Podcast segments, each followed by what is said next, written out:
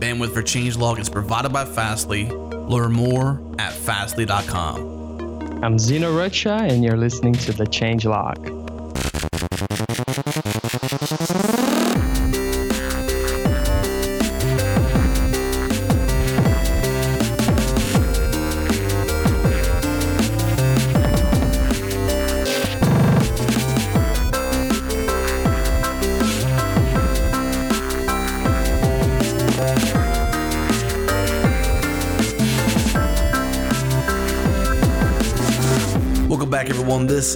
Is the Change Log, and I'm your host, Adam Stacoviak. This is episode 248, and today on the show, we're talking to Zeno Rocha, Principal Developer Advocate at Liferay. We're talking about DevRel, his open source work, his passion for teaching and giving talks at conferences. He also shares some really interesting stories about his first contributions to open source, how that played out, and the lessons he learned along the way. Our sponsors for the show today are Sentry, TopTal, Datadog, and GoCD. First sponsor of the show today is our friends at Sentry, helping you to find and fix your errors in your applications. You can start tracking your errors today totally free. They support React, Angular, Ember, Vue, Backbone, and Node frameworks like Express and Koa. You can view actual code and stack traces, including support for source maps, see the errors URL, parameters, and session information, and even prompt your user for feedback when you have front end errors. Head to changelog.com slash sentry Start tracking your errors today for free. No credit card required. Get off the ground with their free plan. And when you're ready to expand your usage, simply pay as you go. Once again, changelog.com slash sentry And now on to the show.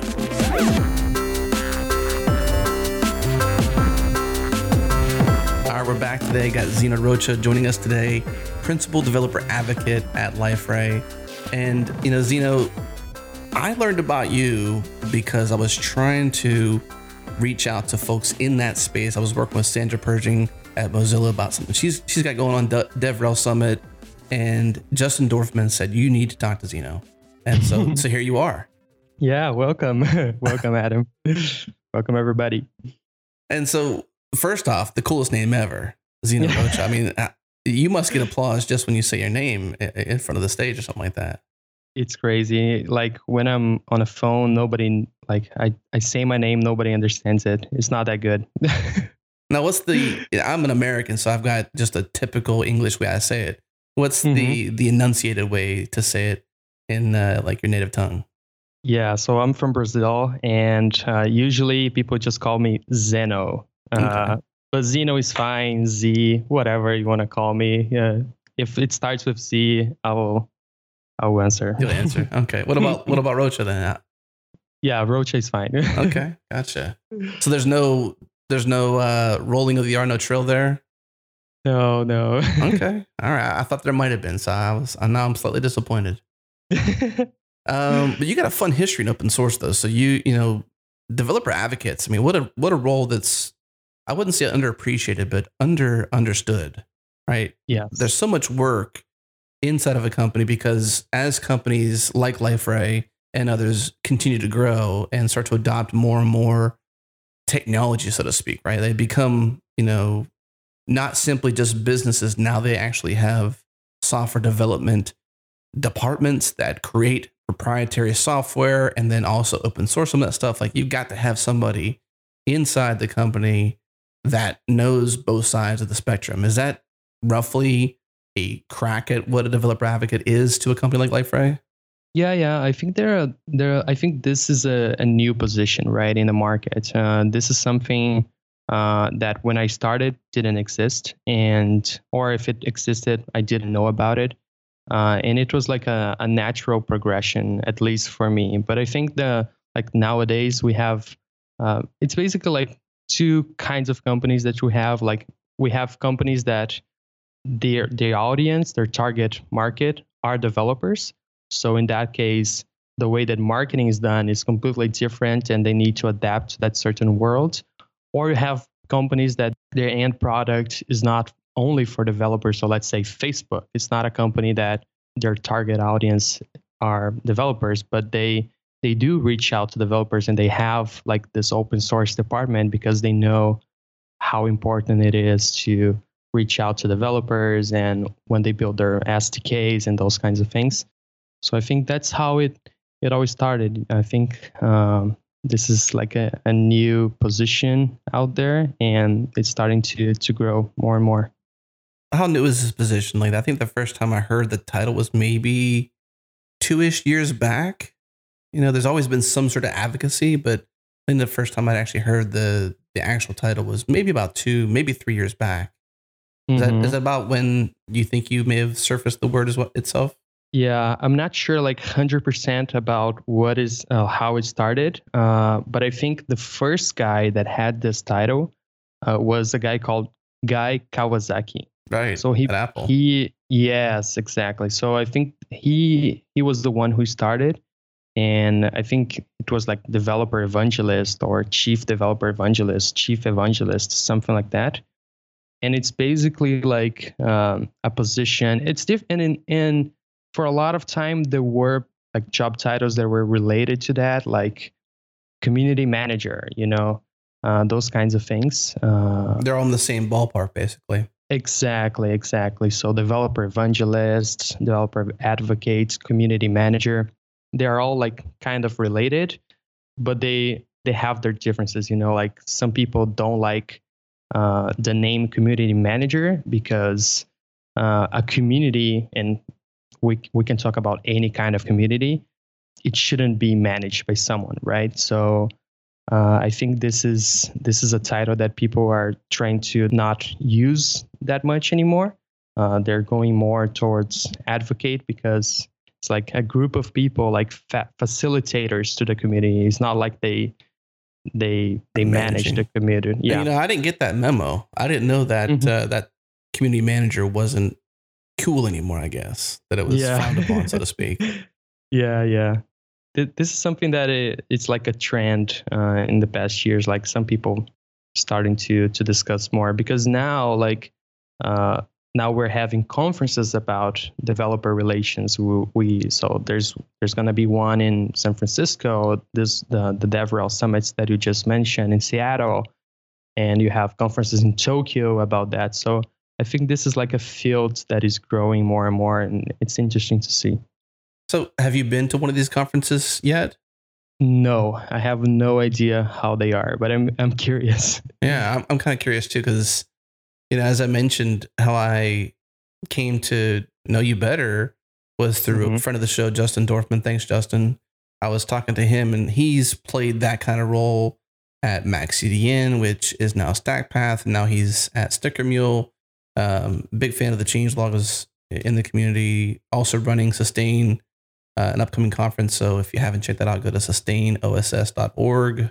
We're a part of that as well. So if, if you're in that space at all about sustaining open source or advocating. I mean, that, that, so long story short, that's how I met you was through Justin and sort of mm-hmm. peering mm-hmm. into this world of DevRel and kind mm-hmm. of, you know, we, we like to travel to conferences with our podcast called Spotlight. So if you're listening to this and you haven't heard of Spotlight yet, go to changelog.com slash spotlight. Lots of good episodes there that Jared and I have done when traveling to OSCON, All Things Open, uh, Node Interactive, and potentially, you know, some other conferences this year. But we like to go there and kind of pull back that hallway track that you don't often get a chance to record and take away and share that with the rest of the world. So we we sort of have the hallway track conversations you would want to have or have heard, you know, if you were a fly on the wall, so to speak.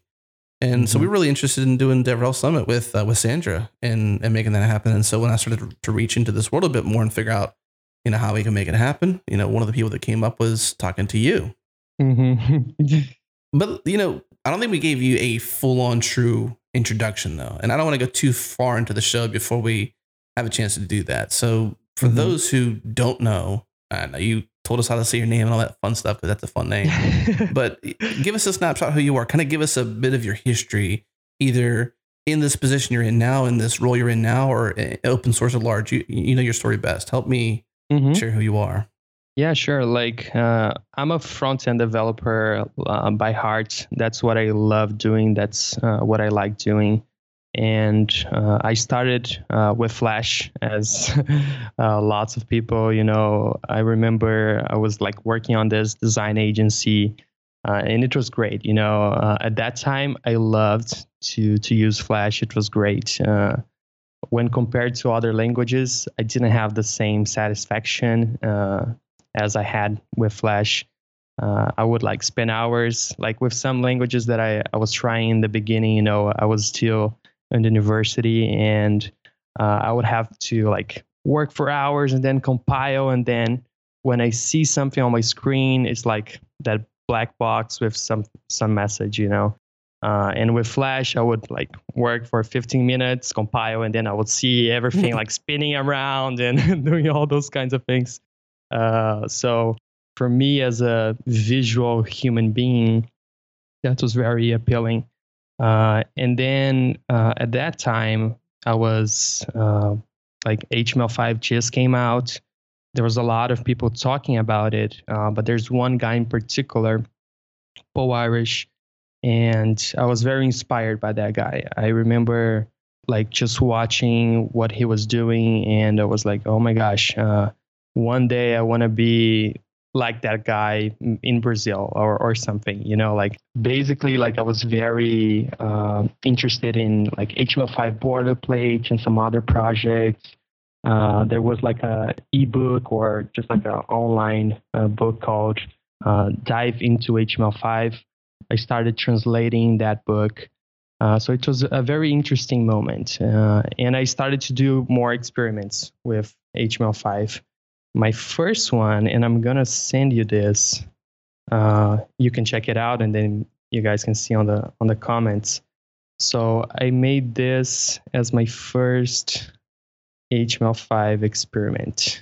And let me just send you and the idea was just like playing around with canvas right uh, there was like lots of exciting technologies on in html5 and this was one of it. Um, wow. like yeah like playing with canvas and uh, just uh, like there was local storage. I was playing with that. I was playing with everything that i, I could see about html5 uh, but this one was very appealing to me and i was just interested about it. So I was getting involved, looking all this, and um, my father he always said to me like, "Oh, if you really want to learn something, you need to teach it, right?" So this is a very common phrase like, "If you really want to learn, teach it. If you really want to learn, teach it." Uh, and I would hear that, and I would like go to the, these conferences, and I was like, "Okay." Uh, so I think uh, I'm, I'm interested in learning HTML5. At that time, I didn't know HTML5 at all, but I, went, I was interested about it. And I saw this conference, and uh, they had like a open call for papers. So I was like, okay, I'm gonna submit a talk about HTML5, and they had like this huge uh, field, so I could fill my my work experience. And I didn't have any work experience. I was like at the university. Uh, I was working with Flash, but I wanted to learn HTML5. So I submitted a talk about HTML5. I didn't expect them to accept the talk, but they did. Wow. and it was insane. Like, I was super worried. I was like, oh my gosh, what I did. Uh, I thought about giving up. I was like, I, I, why, why did I, I, I did this? You know, there's no reason I should have, like, there's no point in doing this.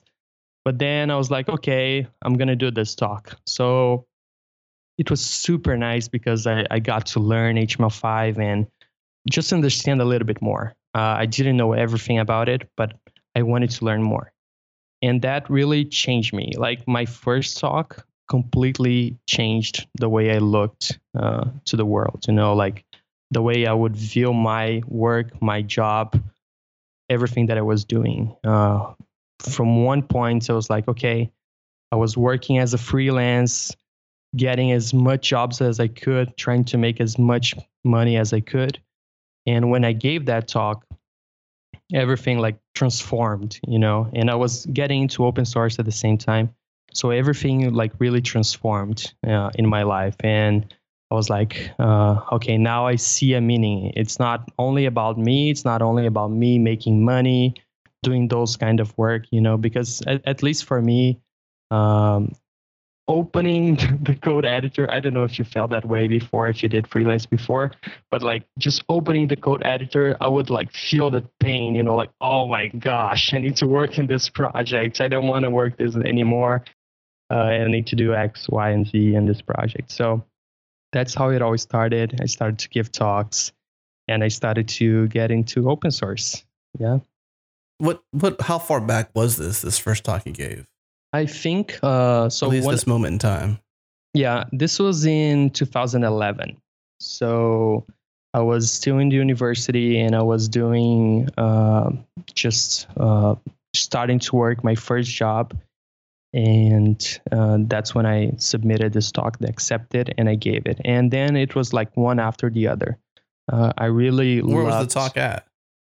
The talk was in Brazil, uh, in a city near Rio. Uh, it was like an open source kind of conference. Like the, there was a lot of talks about Linux or Ubuntu or uh, like PHP, other like open source technologies front end was really like uh, it's not like it is today that uh, front end is super big and many people just interested on that front end was starting like there was no front end tracks in a right. in a big conference you know but yeah they accepted and and i gave the talk and i guess to to bring some context to to where we're trying to get to is like your 1st mm-hmm. step into open source was sort of rocky uh, we had a mm call about a month or so ago, you and I, to kind of kick some conversations off, basically about having you on the show. And you pointed me to this uh, this project you started called J- jQuery Boilerplate, and yes. it was to issue number ten on the issues on their project. We'll link it up in the show notes. So if you're listening to this, check the show notes. But the title of this issue was sort of off putting. I mean, I say sort of, sort of tongue in cheek because it was totally not cool, right? This is, it's just not the kind of issue you want to see come through your email inbox, right? And yeah. the title of this issue is "Everything is Wrong," so deleted all of it. This way you can start over and do it right. So yeah, frame that for us. Like, it, was this your very first project? You know, what was the scenario here, and like, how did this issue in particular impact you? Yeah, so I was really like influenced by by the success of HTML5 boilerplate and I was loving jQuery and I at that time I didn't have I didn't build a single uh, jQuery plugin, but I, I was interested on it and uh, some one day at work I was like, mm, maybe this piece of code that I'm writing, maybe I could make this as a open source project and as a jQuery plugin. So I was looking around, seeing all the options that there were out there, lots of different patterns for building jQuery plugins, and there was no like, okay, this is this is the the way you should go. You know, one single pattern at least for for someone that is just starting. Like this is how you should do it. Uh, so I was like, mm, I should build one. But the problem is, I haven't built anything before with that. But I, I was like, I was going to give it a try. So I built this repository, my first repository on GitHub, I guess. And then uh, I built this pretty website uh, and I launched it. So I launched that, and uh, in the first day, there were like 10 access. Like nobody really saw it, just my friends and things like that. On the second day, I sent a tweet to Smashing Magazine. Uh, that was in 2011 and then they shared the tweet. I like I was super surprised, you know, I was like nobody's to see this, nobody's to like this, but I'm to give a try. I sent the tweet and they they shared the project. So on the second day there was like 2000 uh, people visiting. And then like suddenly this project was like boom, you know, everybody was singing it and then um, of course I was like not a I was not an expert. I'm still not an expert, but uh, I got this this pull request. Everything is wrong, so delete all of it. This way you can start over and do it right. so it was very like harsh, uh, very difficult, and I was like, yeah, th- that's the end. Why again? You know, same question uh, I asked myself why I did this. There was no way, no reason for me to do this. I should have just like stayed home wow. doing doing other things. you were an imposter, man. Yeah, you don't belong yeah. here. Yeah, digging into this a little further too, like the the yeah. so when you fork a repository, you can you know do the work in your own in your own branch, right? And so the the branch that this was done in, the branch name was called Reset This Crap. I don't know if you've noticed that, like, because you, you know, this I is your story, didn't. mine, but like, Yeah. it's even it goes even further. Like the the branch they put their this reset in was reset dash this dash crap. That's crazy. Yeah, I haven't seen that. Uh, but the the the interesting part of this pull request is that uh, I accepted. You know, it, it shows it's closed, but I, I I merged the the commit, and I was willing to to do it over again. So I remember reaching out to Addy Osmani. He was working in uh, AOL in the UK, and then I was like, "Hey, I know you're very good at the things you do. You know, he was uh, doing some really good things with JavaScript. And I just reached out to him. I sent an email to him and asked for help. And he helped me. And uh, we kind of like you redid that. And then uh, it's still like a very popular project, even though jQuery, uh, like not many people are using as before, but uh, like since 2011, people have been using this and kind of worked. That's crazy. So jQueryBoilerplate.com is the website Mhm. that I was talking about, and uh, you got the boilerplate there. You got patterns. You got generator. You got guides, and as you said, even though jQuery is sort of frowned upon now, that they prefer to do it different ways, or it's just not cool anymore. There's there's Mhm. the web has moved on, moved on.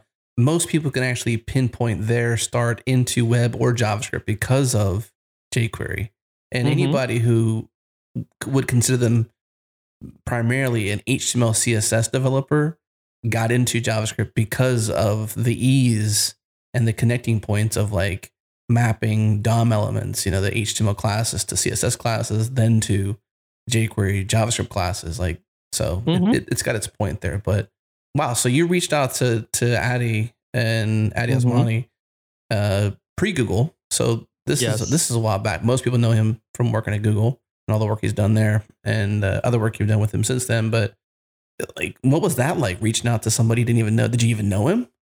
I didn't know him, and I was very like uh, my my thoughts and uh, my my mindset is always I'm gonna try to do this. Uh, if it works, great. If it doesn't, then that's fine. You know. So that's why I reach out to him, and uh, I and when I see those people, you know, they are all like very busy people. You know, like those guys that you see on Twitter all the time uh, doing some like crazy projects. You know, they're always very busy, uh, and you always imagine that they will not have time for you. And that's most of the cases. That's true. You know, uh, life is all about uh, like time. You know, so when you give your time to someone else, like like why I'm here today talking to you. You know.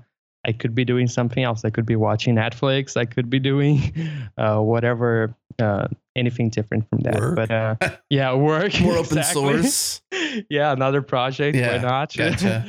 Uh, but I think uh, those people they are also willing to help, and so I think it's it, it was a good move. Uh, I'm glad he replied.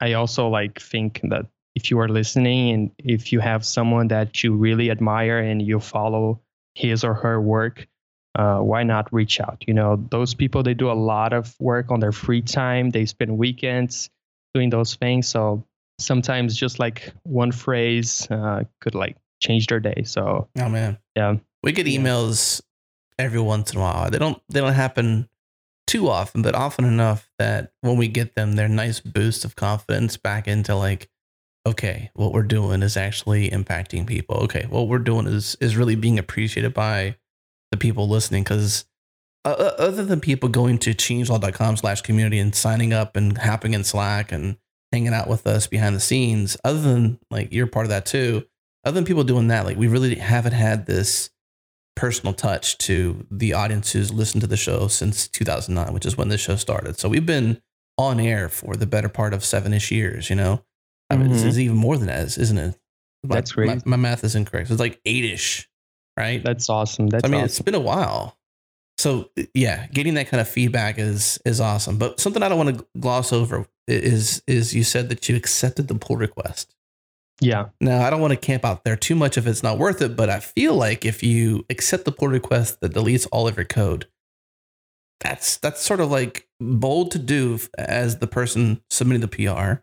but then humble on the other side to actually take it and and and say, okay, you're right, or Mhm. whatever, and actually accept the pull request that deletes all of your code and start again. Like that's Yeah. that's crazy. Yeah, I think you, you need to think about like all the other people out there. You know, uh, this guy that opened the pull request, he was much more experienced than me, and there was no reason in being just like, okay, I'm not gonna do anything about it, or I could delete the repo. You know, uh, ultimately, I wanted to help, and uh, how can I better help other people? That's why That was I the whole did point of the repo in the first place was this boilerplate that would hopefully give someone else some bootstraps to stand up upon when doing Mhm. anything new with jQuery. Mm-hmm. Yeah. So, have you ever had a, a run in with the person who opened the pull request? I keep saying the person because I don't want to say their name unless you want to, because I'm not going to do that. But you can, No, we're going to link to the issue so you can do the research on your own. But we're not trying to flame Yeah. anybody. We're just tr- sort of having a No, conversation no. around this moment in your time and how it's impacted your life and your story. Yeah, yeah, no, no, uh, I ha- I didn't uh, have the the opportunity yet, but it, there's no like, There's no time limit. yeah, yeah, that's fine. The invitation to some degree is still open, basically.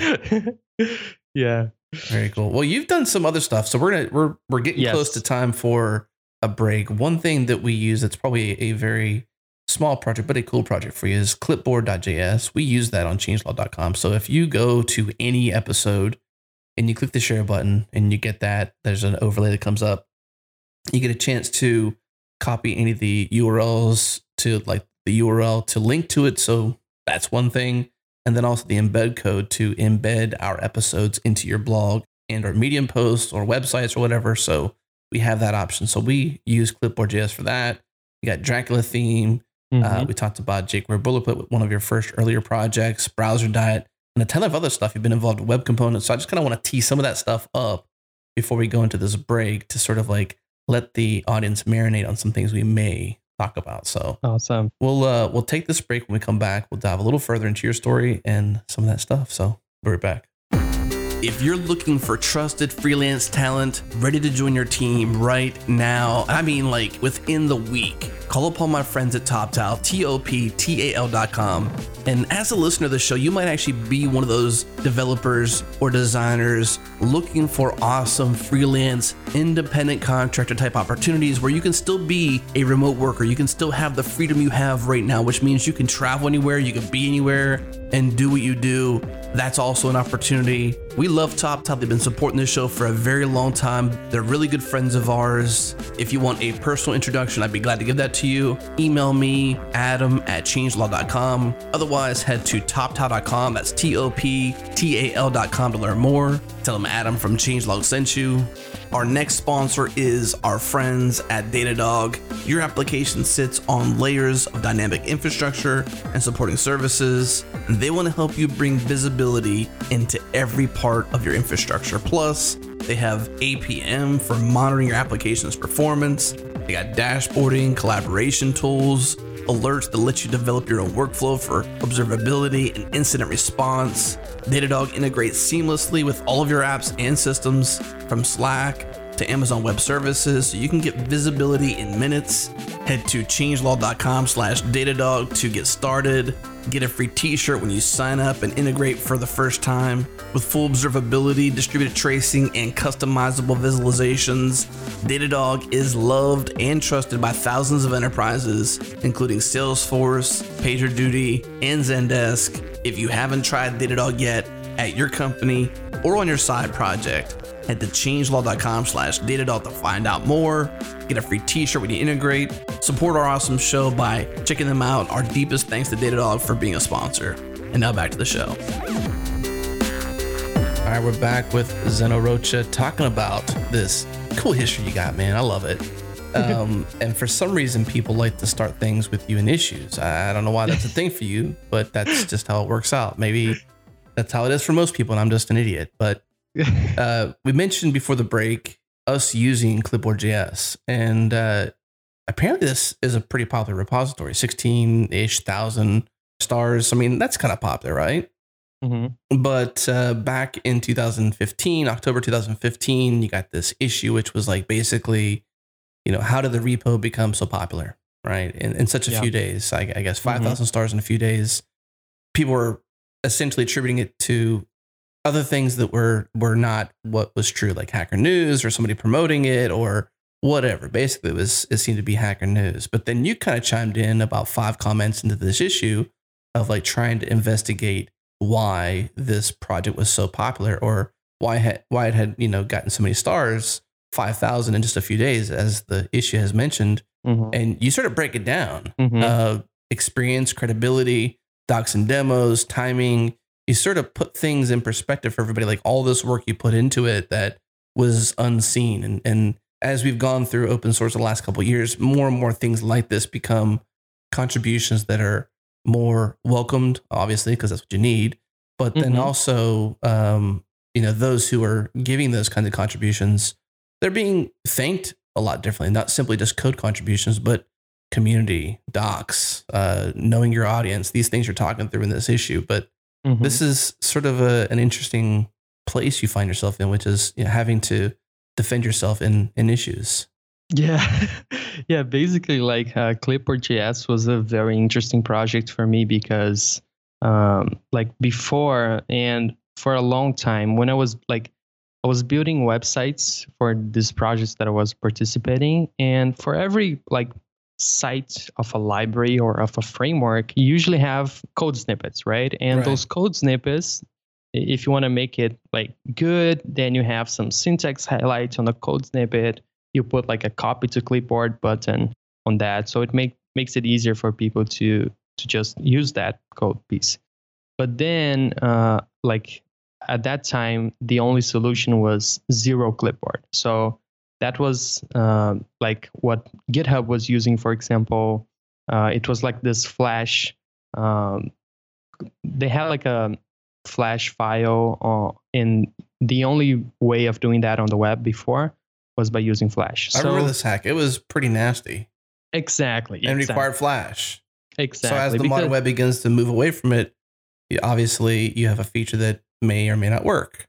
Exactly. And I was I never liked the idea of using Flash on my sites, and I was always trying to uh, avoid that. So for many many years, I had that feeling inside of me, like, oh, this is horrible. I don't want to use Flash on my sites.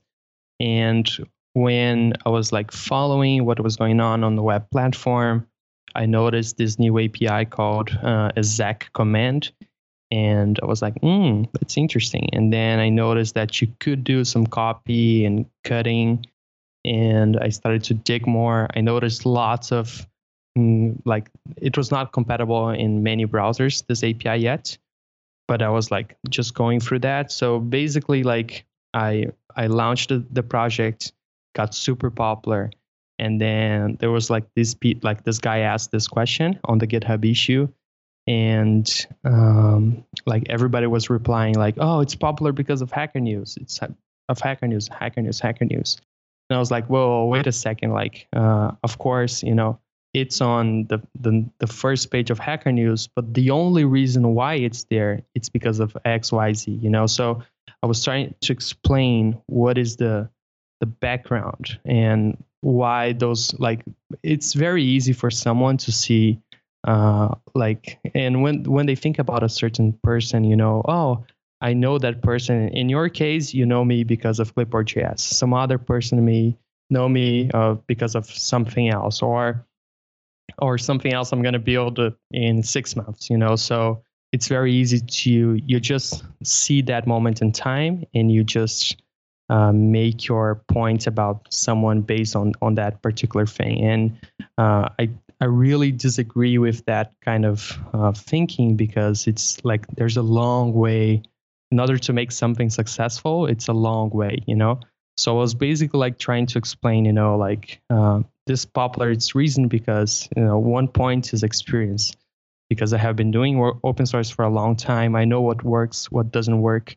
Uh, I have been giving talks, I have been building projects. Uh, so, in order to build something that is easy to understand, and, and this is something like building that particular project was not difficult. Uh, it was something that, and you could you could build one that is much better than Clipboard.js for sure. I I can totally uh, like that that's not a problem but how you make that in such a way that is easy for other people to consume that's the the most difficult part and that's what people don't understand so they go to github they create their thing and they hope okay now everybody's going to love this. And it's not like this you know you need to uh, i remember spending like one or two days like a weekend on the library itself. And then I spent like two weeks on the on the website, and not because the website is like complex. yeah, it's not I was like expecting a much different ratio, honestly. yeah, and it's not like the website is complex. Like if you see the website, it's so it's ridiculous, like easy. It, there's no secrets at all. Like one page, there's nothing on the website. Uh, but the way the website was built and every particular piece that I was worried about, uh, that was uh, one of the reasons why it was successful. You know, uh, and also uh, in order to make something that has a big impact one thing that that helped me was also like this credibility that I have been building for many many years. So uh, I have like a uh, some following on Twitter, on GitHub. I always try to provide value for other people. Always, you know, there's not a single day that I I don't try to help other people. So when you do that for for a long period, you start to grow uh, that you know that group of people that follow you and and keep track of what you do. You know, so I think that that was another step, and like taking care of your docs and how you communicate, how you communicate your demos. This is super important. Uh, it's very easy to just throw your code out there and expect people to just use it but if you don't have docs, uh, if you don't explain why you created the project in the first place, I remember spending like a lot of time just on the first paragraph of the site. Uh, I was watching that uh, TED talk about start with why, and then uh, I'm I'm still really inspired by that, and I try to do everything uh, this way. And I was like, okay, I'm gonna start my project with the why, and then how can i communicate in, in, a good way you know? And then also like the way i timed the project was also very crucial because i knew that only chrome was supporting that particular feature. Uh, that was it you know only chrome. So i built it and then i waited. So i was waiting until firefox would release that feature as well. And i knew firefox was going to release because i was like tracking comments on blog posts. So I, I noticed like some developers saying that, oh, this is on the, the other Firefox, it's on beta. So and they they talked about when they were going to release the, the stable version. So I was tracking that. So when they released Firefox, I think I waited like few days until people would upgrade. And then I released the project, you know. So that was another uh, important factor and also i think like just knowing who you're building things for uh, it's it's important aspect. Uh, the way i communicate on on clipboard.js it's like i know that everybody hates flash. I know that everybody hates like big frameworks uh, and things that are slow. Uh, i know that everybody loves a simple api that it's easy. You you copy this you know it works so that was what I was trying to do, and that's what I try to do with everything that I do. You know, it's not just put something out there. You can do this, uh, but then you're not truly worried about others. You're just worried about you. You know, you really depends on what you're looking for on a project. Yeah, I can see this now, and I can't say that I see what you've shared just now just by looking at it, but now that you've shared it, it's almost mm-hmm. like, you know, knowing the secret and then watching the magician again. Yeah. Now you can see, you know, you can see how the trick was played out. Right yeah. now, I can see your why statement here at the top of the, the page, which I, I, I think that's phenomenal. But you could tell how calculated is the yes. the thing that kept resonating with me as you were talking through this the story is like it seems very calculated, especially when you started to describe the the patience that you had to not only create it, but then uh, be ready when the world was ready to accept it, right? Not just one browser, but now you've got the next other major browser people use or developers use to, uh, mm-hmm. you know, to test their their websites against and stuff. So I mean, that's that's pretty cool, man. I, I mean, yeah. what made what is this intuition in you? Did you learn this? I mean, how do you how do you teach somebody some of these kind of like meticulously calculated things that you've done here with this project in particular? Yeah, I think it, it comes down to experience. You know, like I have a, a guy on my team now, and he like he's starting to learn how to code, and uh, he's like learning all the, those things, and uh, like there's no way for him, uh, even though like now he like three months after now he knows how to code, he knows how to build things. There's no way for him to understand all this and do that in like in in a little time and and build something that has that impact you know because i know i think that there are all those things that you need to build on top of to get there. And it's just a matter of like using lots of things uh, always keep looking to what other people are doing what works for others what don't work for others you know and just your experience as a user, that's super important. So I have been using tons of libraries for a long time. I know that you need to start with the install part so they know how they can get and use that. I know that you need to show how you can in, instantiate that thing on their code, you know? And I know that when you approach with an example, how you should approach, what is the best example that that audience is going to get what you're trying to communicate visually you know? So i know that most of the developers they use github or they have used github in the past. So when they copy like a repo in order to clone it they always use the github interface to copy. So i know that that's a very strong example that everybody loves it. So i start with that example and then you keep going you know? Uh, I know that showing the browser support is important. I know that if there's no browser support for a particular feature, you need to offer something because that's the first thing they're going to ask, you know? Uh, and that's because when I was giving talks about HTML5 in 2011, everybody would say, oh, but HTML5 is only, is only going to be ready in 2020, you know? Right. Uh, and I was like, uh, Why are you talking about this if it's not even supported? Exactly, exactly. So I I've listened to people uh, asking me those questions for years, and uh, now I learn how to answer those questions. You know, so I think it it comes down to just uh, hard work. Uh, there's no other no other answer. So not only have you done something pretty cool with, and very calculated with this project, but then you've also got uh, another project about losing weight, but not on your body. Yeah. Uh, in, the browser. In, yeah. On your sites, and you know, I don't know. I haven't. Like I can see Dracula coming up in our in our list of topics mm-hmm. to talk about dev space, and they're all well designed. They're they're they're well thought through. Right. You can definitely tell they're purposeful.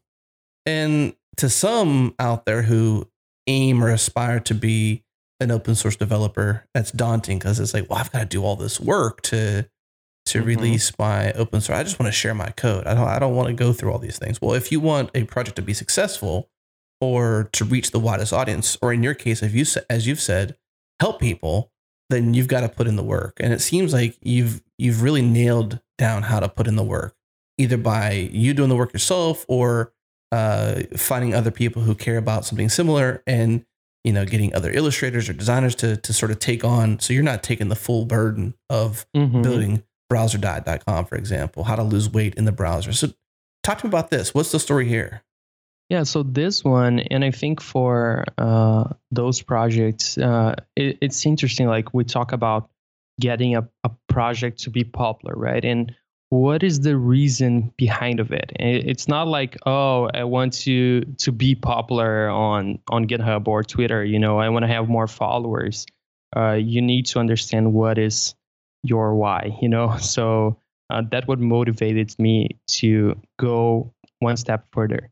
Uh, for browser diet was was exactly like this. Uh, I was I remember when you start with web development usually the first thing you want to do is okay i want to get things done with that language, right? So how can I just make something work?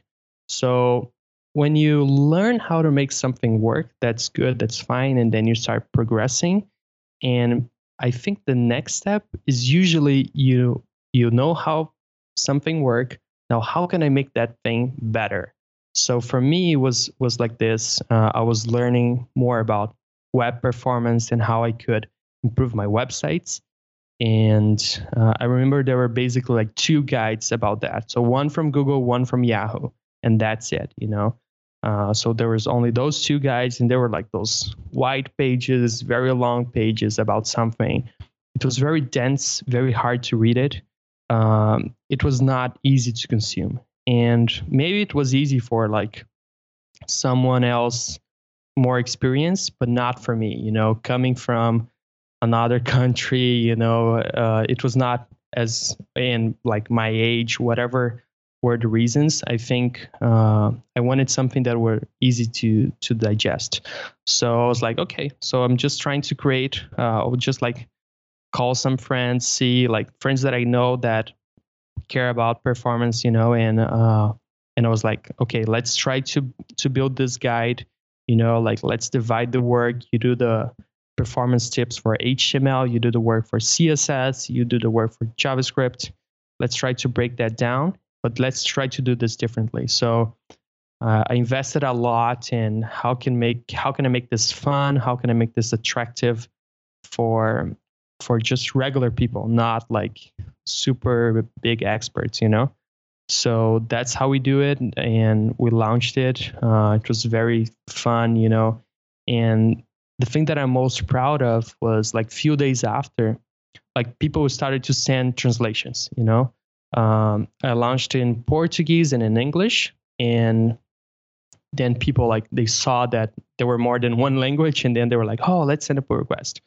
So like there were uh, translations in Spanish and Polish, French, you know, like all these like Chinese, uh, all these languages, and and it it was super nice, you know, and the thing that strikes me the most is not the fact like when i go to google analytics i see like how many people uh, are going to the site okay? So i go there and then i go to like okay let me check the demographics.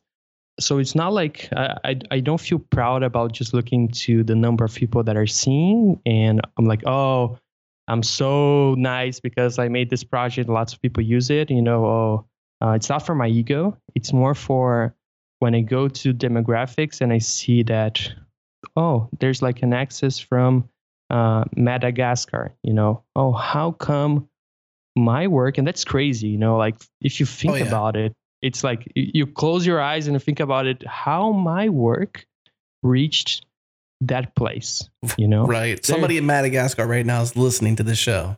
Exactly. exactly. That's crazy. Like, yeah the the only thing about i know about madagascar is like the the lion and the it's the disney movie right right, right, right. that's the only thing i know. And uh, that's crazy you know?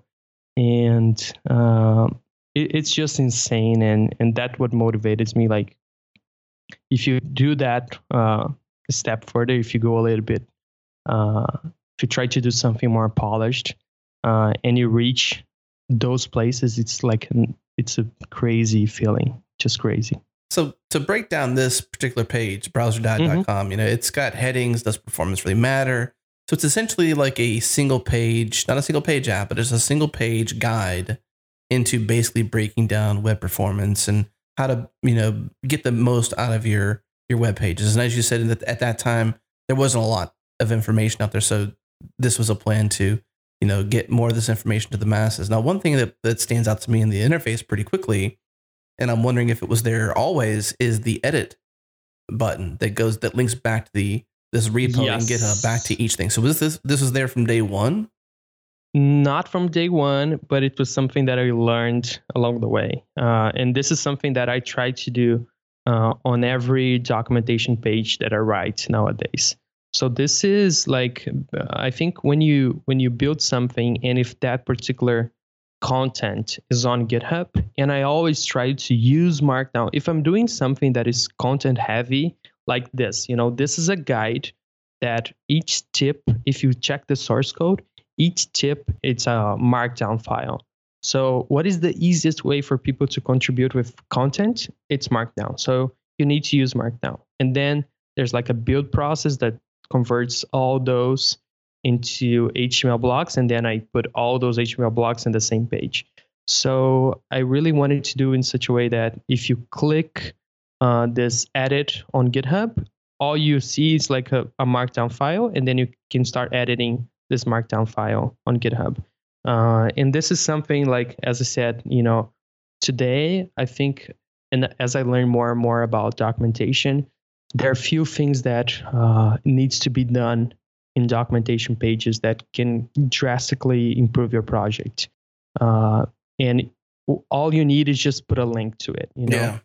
I mean, these things seem to me like uh, invitations, right? E- each section. So if I read this and I'm like, oh, I can add mm-hmm. this tidbit to this to to correct it, or yes. Uh, even seeing the the the drop down select menu at the top for you're able to choose the different languages. It, it seems very inviting to say, this isn't this is a working document. This is not set in stone. This is we may have started this, you know, back to maybe uh, we we didn't start the. That's probably a bad example. I won't do that.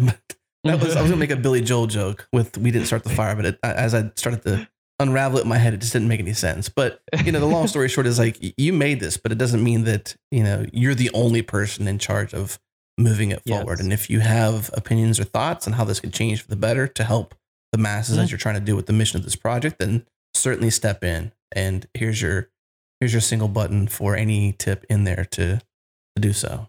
Exactly. And when you write documentation, it's hard, or anything that is content heavy, it's hard to know like if people first if that's right or wrong you know so you do your best to do the right way but maybe you missed something maybe there's a typo or maybe what you wrote is not 100% true for 100% of the cases so having this option to edit that's super cool. Another thing i like is uh, feedback. So when you go to to something and then in this site there's we don't have that but maybe you could have like uh, in the past you know there was like the thumbs up and thumbs down and then you you just like you kind of vote and just to tell like oh what is the feedback for that particular section?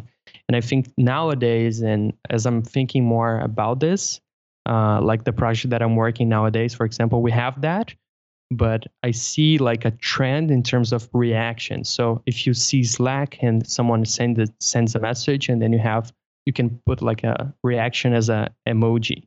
Same for Facebook, same for GitHub, and uh, you see all those big players going on this direction. And and this is something we could apply to our open source projects because it gives a lot of information uh, and a much more refined uh, feedback for everything that we're doing. Yeah. Well, unfortunately, we're, we're up against our next break again. So let's take a break. When we come back, we're going to talk a bit about Dracula, which is super cool. Theming for pretty much any code editor, uh, Vim, you know, S- ZSH, you name it, terminal, code editor. It's super cool. I love it. And then uh, some cool stuff you're doing with DevSpace. And then potentially uh, if you want to share the story around your talk engagement at Erupt, well, we might get into that too. So hopefully we have enough time. But let's break here. When we come back, we'll dive into that stuff. Our friends at ThoughtWorks have an awesome open source continuous delivery server called GoCD. Head to gocd.io slash changelog to learn more. GoCD lets you model complex workflows, promote trusted artifacts, see how your workflow really works, deploy any version, anytime, run and grok your tests, compare builds, take advantage of plugins, and more. Once again, head to gocd.io slash changelog to learn more. And now back to the show. All right, we're back with Zeno Rocha talking about his cool open source. And this thread through all these things is just like careful, meticulous, thoughtfulness, helpful. You know, those are all sort of adjectives I think of when I think about the way you approach the project you're involved in. Uh, and the next one on the list for us to talk about is Dracula theme, or, or just Dracula for short, mm-hmm. basically. Uh, some may say Dracula theme because that's the theme they're using for their particular code editor, whether it's uh, Atom, Alfred, Emacs, Pygments, Slack. I mean, anywhere you can basically apply a theme, Dracula is there basically. Mm-hmm. What what yeah. is this project? Why? Why? Yeah, why? Why? ah, ah, ah, yeah. Ah. So basically this that. the basically this one started from like a very crazy story of my life. I was like uh, giving talks a lot, traveling around, and I was giving a talk in Germany. And then I, I ate something, you know, it didn't, uh, I w- I wasn't feeling better. I wasn't feeling good at all. And then I got a flight uh, to give a talk in Spain. And then in the middle of the f- flight, I was feeling very bad. I ended up in the hospital for like three weeks. It was crazy. And then at some point, like uh, I was feeling better. I could use my computer uh, at the hospital. And then I was just like, just working over there. I was happy a little bit because I had my computer. I could communicate with my family. uh, and then at some point, when I was in the hospital, like I left my room for like 10 seconds, 15 seconds, and then someone stole my my computer. It was the worst thing in the world. And then, okay, so I had no computer. I had no way to communicate with my family. Crazy story. I know I'm to get there. And then uh, I had some coworkers in Spain. So they brought me a new computer. And then I was like configuring everything from my new computer. And then I was using iTerm, I was using Sublime, I was using all those things. And then I was like, hmm, so I like now that I have like a fresh computer on my uh, like fresh setup, and I was doing like installing all those those softwares, I noticed like I had lose uh, everything that I lost all the my configurations, everything. So I was like, oh, I think I'm gonna give a try and start to like build a theme so I can use on all those new softwares that I'm building, that that I'm installing. So I started Dracula this way, and basically, like I like dark themes. Uh, I like uh, building. Uh, I, I'm not like a big fan of light colors on on code editors. So No, nobody is. yeah, I, I shouldn't say that actually. If you're out there, and you No. like a light theme. Come see us after the show. We'll we'll we'll, we'll convince you why you shouldn't. yeah, that's very controversial. I'm not gonna even get that. Yeah, Tabs versus Spaces, basically. Yeah, yeah, exactly.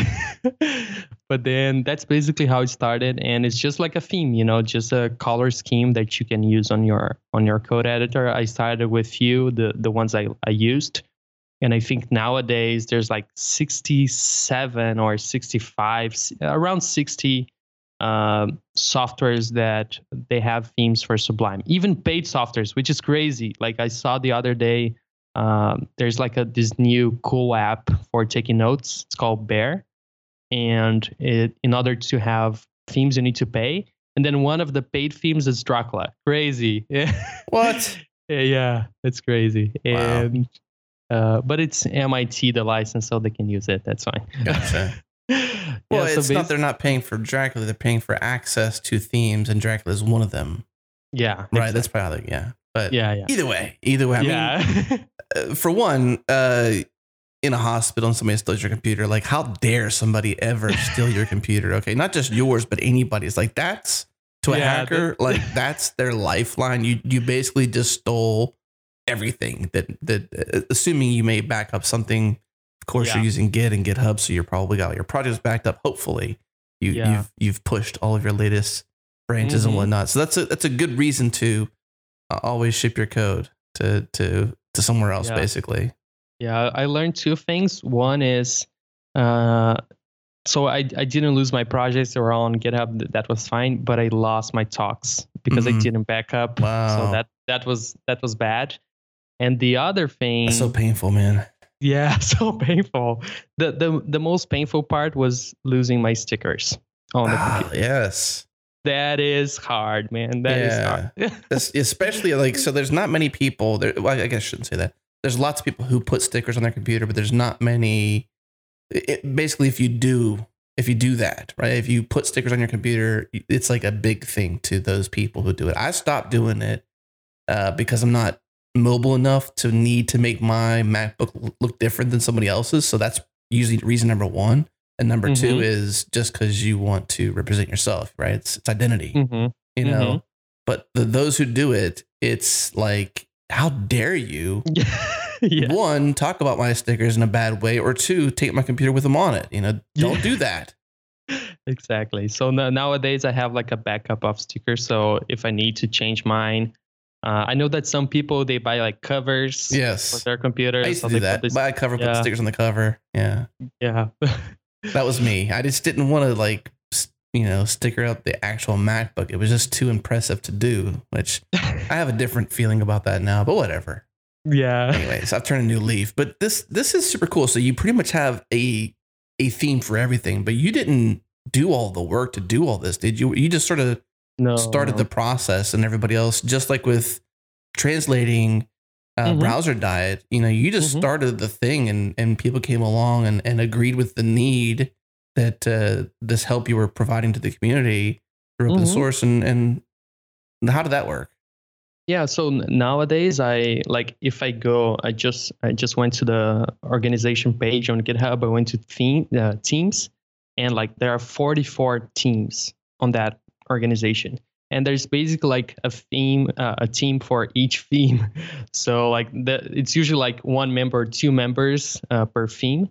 But I try not to because I don't know the, most of the the softwares. I don't use the softwares that people are submitting. You know, so there's no way for me to and just like uh, i learned that in order to scale an open source project you need to give power to other people there's no other way like you you're just one person. So uh, so that's what i do nowadays. I have the repo and that repo uh, i tried we try to follow like a pattern. If you go to each repo there's like some consistency in terms of what is the the readme about what is the structure of the readme you know shows who built the the theme a screenshot of the theme you know the like install instructions.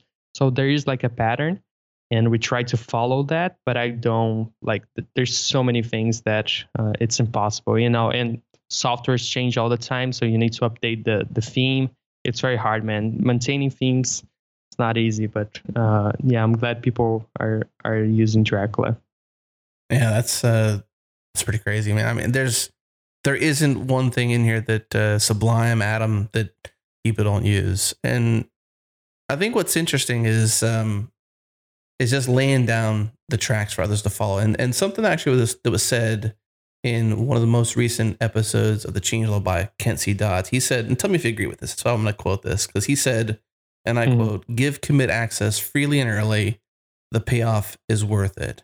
End quote mm-hmm right and and so like you've got this thing where like it's sort of pride it's sort of ego these are some things you touched on earlier you didn't say pride i did but you said Mhm. ego and there's often reasons why we we as humanity have those things it's because we want to retain and, and command control mm-hmm right and and if we have to realize and that open source is not one person it's not an island it's an Mhm. ecosystem it's a community of people and the Mhm. only way to make that possible is by I- guess being a bit vulnerable and Mhm. sharing some of that control and maybe giving some of that trust early or often to people and it's tough in a world where maybe you've been maybe you've been wronged by somebody like like your first step into open source delete all the things do it over you know i mean it's Yeah. pretty easy to be jaded if that's Mhm. how you started but you're not I, I Mhm. don't get it you're you're an Yeah. anomaly I guess everything about open source is counterintuitive. You know, like we could be spending our times doing freelance work on Yeah. our free time. Uh, and instead of making money, we are building something for free. And sometimes we're spending even more time doing this uh, than the other thing. So, uh, same as you, what you, this quote is perfect. You know, it's super counterintuitive. Like we as human beings, we want to have control about this thing that we just created. There's Mhm. no reason. Like because I know like sometimes they do something wrong and then you see that and you're like, oh, you know, but it, it totally pays off. It's uh yeah, it's it's crazy. Everything about open source is is crazy. I don't know how it works, man.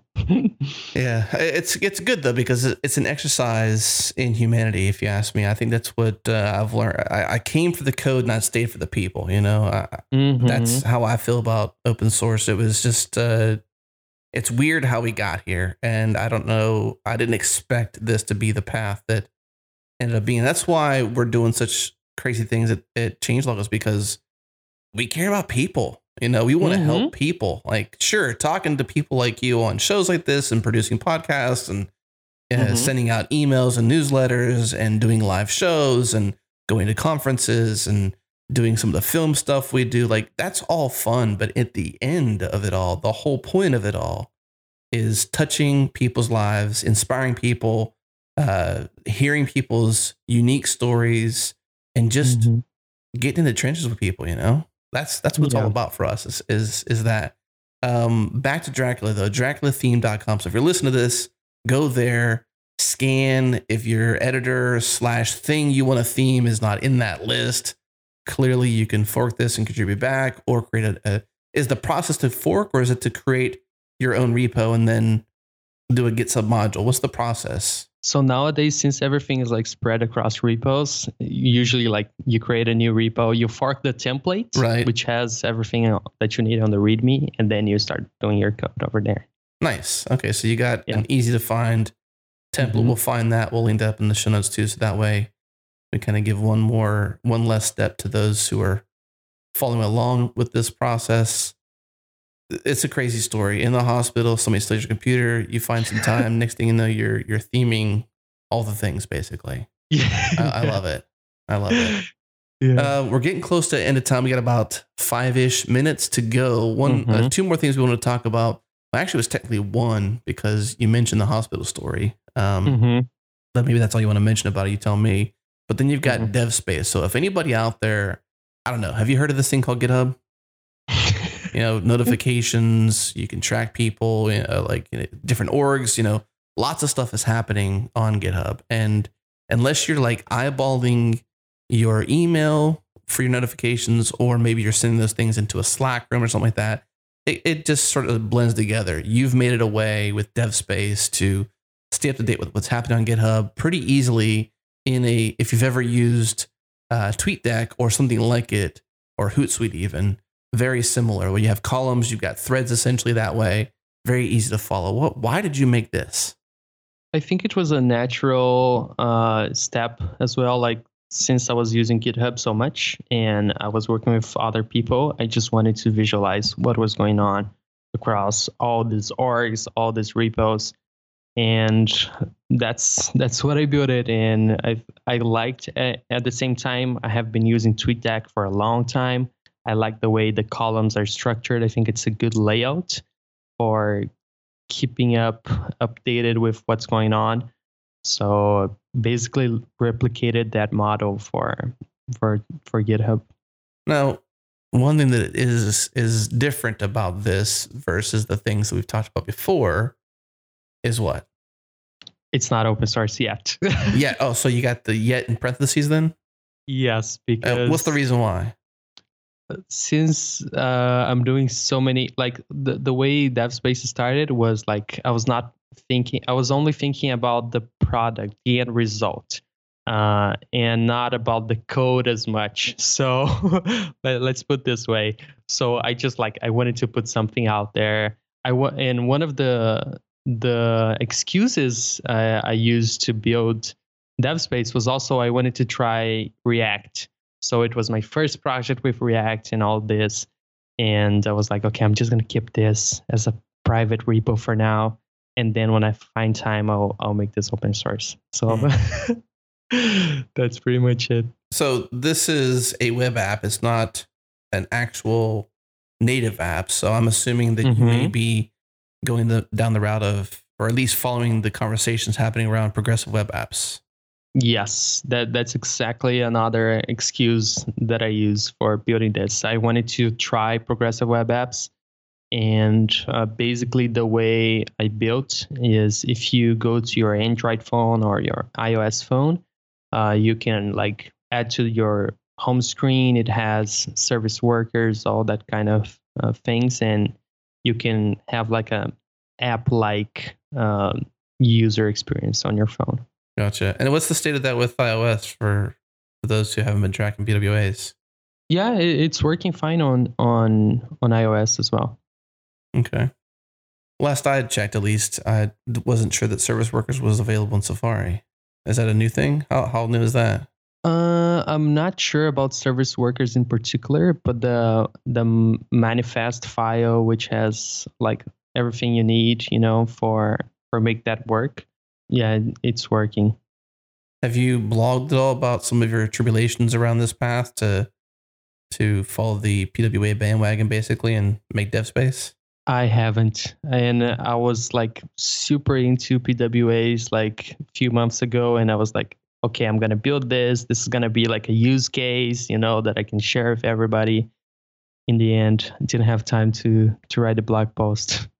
So since you're you kind of answered the one question, the next question was going to be until I looked into basically how to install it from uh, Mac or Android. Now I see instructions. So then I thought, well, it's probably down the PWA space versus like say Electron, for example. Mm-hmm. Any any reason why you went the PWA route versus Electron? Since it's a a desktop application did you want it to be a mobile thing too i guess? Yes. I all i also started with uh, so i have a local version of devspace using electron. And i may like share that in the future. Depends on like nowadays clipboard.js is taking a lot of my free time you know everything that uh, like it's almost everything for that uh, but if I find some time, uh, I want to share the Electron version. It's working fine on my machine, but in order to share with other people, you need like installers, certificates for mm-hmm. for Mac. You know, there are all those those boring parts that you need. And once I I finish all that, I'll share.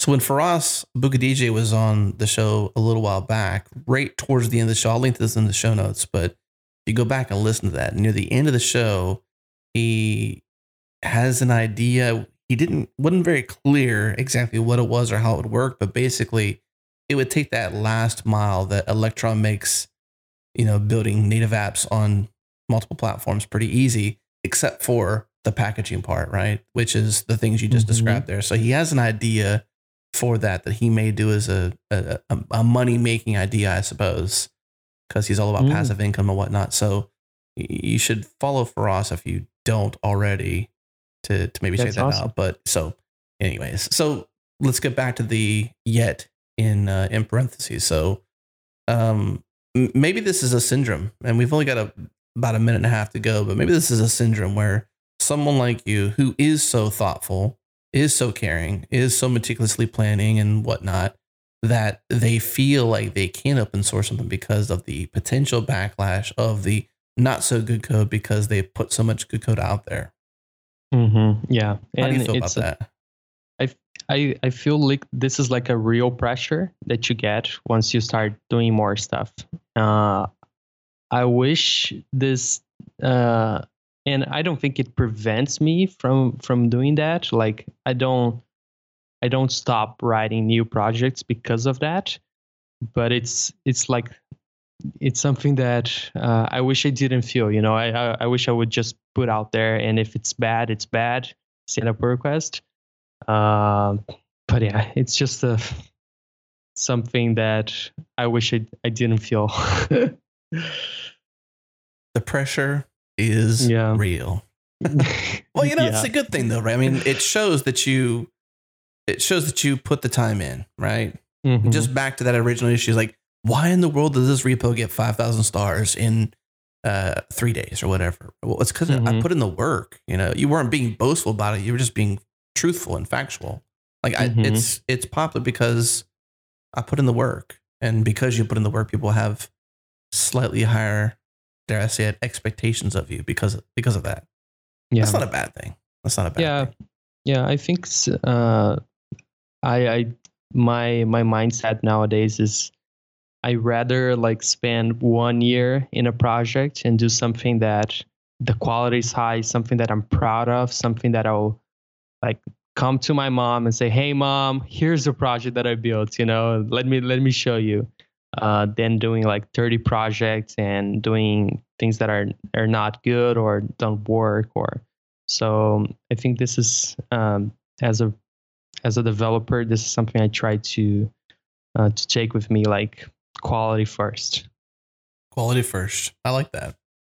So we're we're here at the end. one last thing from you is is any closing thoughts, any words of inspiration, anything that we just didn't have a chance to cover that you're like, man, I, I have got to say this before we close out. Do you have anything like that? No, no. I think like uh, my I, I like the reason why I'm doing this is I just want to like I hope that this helps someone uh, if you're listening, you know, like uh, like I'm not here to like, oh, here's all the projects that I built. Look how how awesome I am, or just use everything that I uh, I did. You know, uh, that was not the goal at all. Uh, the only reason why we're here is because we wanted to just uh, like give a different perspective on how you could work or a different take. You know, I think it's I learned so much from other people, and I if I have the opportunity, I want to share uh, those things that I learned. So I hope this was helpful.